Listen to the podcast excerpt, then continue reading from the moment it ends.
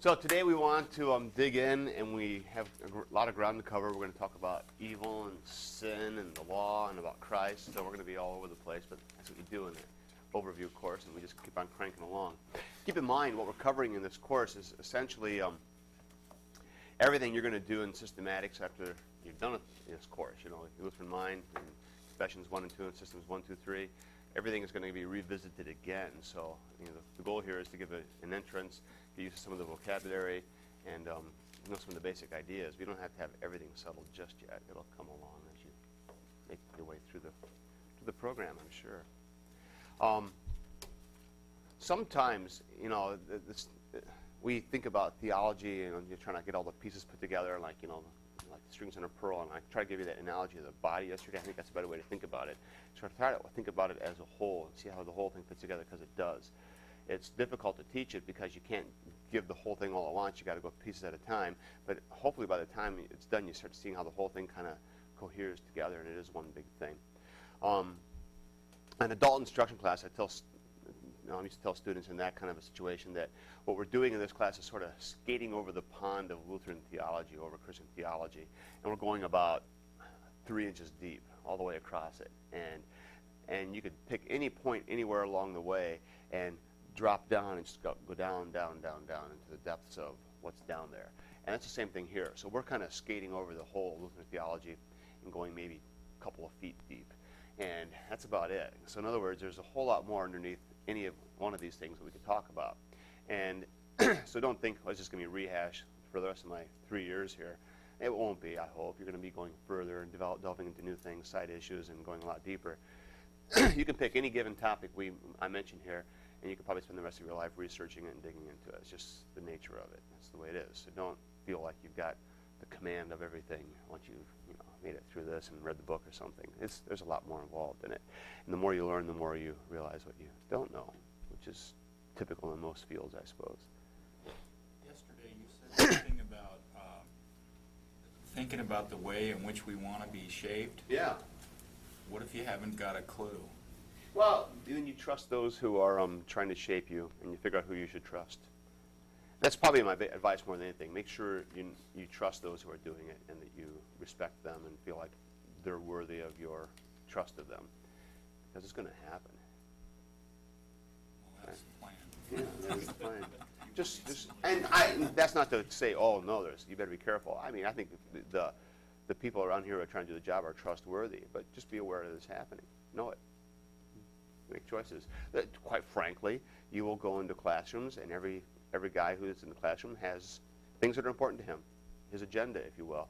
And sometimes the agenda with one guy might not agree exactly with another guy. That's going to happen, and that's always the, one of the delights of students, you know, competing profs kind of thing. You know, well, I heard this in another class, and you know, and we always immediately backpedal and say, well, you know, and we all mean the same thing, really. But you know, there are there are differences and different emphases, no doubt. It's part of what makes it fun. Okay. All right. So today we want to discuss the problem of evil, and that's where we're going to start. And that's our first discussion this morning. The problem of evil. it's been set up this way. This is kind of the classic situation. We have three premises. First premise is that God is good. Okay?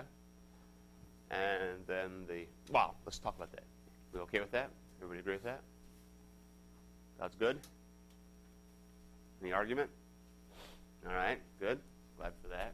Pretty scriptural. We're okay with that. God is good. Well, it's a song, right? God is good. What's that? He is so good to me. Yeah, there's all kinds of them. So it must be right. If it's in a song, it's got to be right. lex orandi, lex credendi, right? law of praying, law of worship is the law of believing. So God is good. Second premise God is all powerful.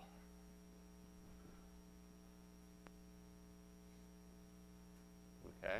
Or omnipotent, if you prefer the Latin. And at this stage in your career, of course you do, because you're trying to look like you know what you're talking about. So go for the Latin. So God is omnipotent, God is all powerful. We okay with that one? what makes God God, right? Do anything, in control of all things. Third premise is evil exists. We agree with that? Yeah, okay. All right. So, add them up. Everything fit? Not very well. No, it doesn't all fit. And this is where we run into the problem. This has been a problem, actually, since way back. You know, the Greek philosophers first brought up the criticism, and it's been repeated again and again and again. Hume brought it up, Lessing tried to deal with it, all kinds of philosophers have dealt with it and addressed this issue. But we have these three premises God is good, God is all powerful, and evil exists. And it doesn't seem to add up. And the philosophers used to say, well, if God is so good and he's all powerful, then why doesn't he do something about the evil that is out there?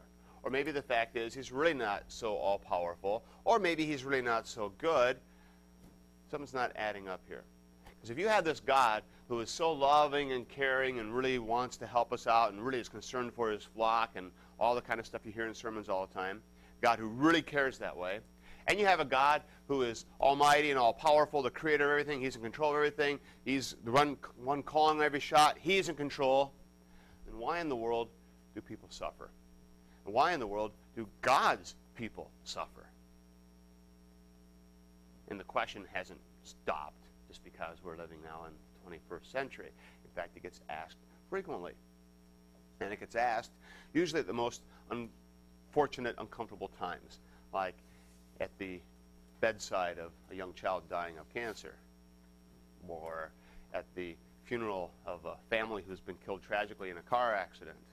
And everybody wants to know hey, God's good, God's all powerful. How did this happen?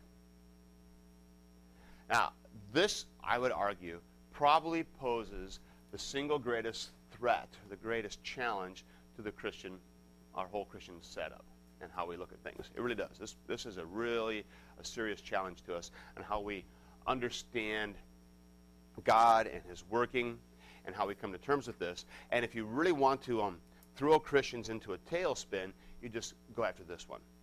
This is probably the best attack you've got if you're going to really try to bring Christianity down or make it look ridiculous. It seems like on these premises, there's another one that most people are always coming up with, and it's that God is uh, omnipresent everywhere. Okay. Yeah. And, and that's all powerful. You could you could almost make an argument if you didn't believe in the omnipresent thing that he just wasn't paying attention or he wasn't there. Oh, that he wasn't tuned in. Yeah. Okay. But when when if you accept the premise that he's everywhere, then it becomes really hard to to, to, to deal with the question about why do people suffer. Yeah. Right. Right. Well, if he's really good and he's really all powerful, yeah, then the omnipresence kind of comes in here. Because if you say, well, maybe he just missed that one, then what kind of almighty God is that? You know, eh, he pretty much disqualifies himself. So I think you're right. I think the omnipresence probably rolls into the omnipotence here just for the sake of the simplicity. But you're right. That's, that's a key part of it. And what you're, what you're getting at is how the, the attempt to try to answer this question. So, well, in the inference that he's standing right there. yeah, well, he's, he's there and he's aware of it. Look, this was the question that was asked all the time um, a few years ago in the wake of the 9 September 11th attacks. Where was God? God? And people wanted to know. And pastors ran into their pulpits and gave answers. And that's what we're going to talk about now the kind of answers that were given and how legitimate they are, what the right answers are, and how we sort this thing out. So let's try to address this thing. The, the whole premise of trying to deal with this, like I said, this goes, the Greeks first brought this thing up and first brought this attack, and has been repeated again and again and again, usually by people who are antagonistic to Christianity. And they figure that this one, it got you by the, by the throat. And it got you. And you're in trouble. And so there have been many Christians who have said, what we've got to try to do is come to terms with this thing. And traditionally, ever since a guy named Lessing, who coined the term, we have called this attempt to try to work this thing out doing a theodicy. A theodicy. Okay? And if you do your quasi, you know, um, taking it apart and looking at the um, etymology of the thing, you see in there theos again, which means God. And then you also see in here diki, or diko, dikao, or to judge, justify. You know, dikeao, righteousness. And so a theodicy means to justify God.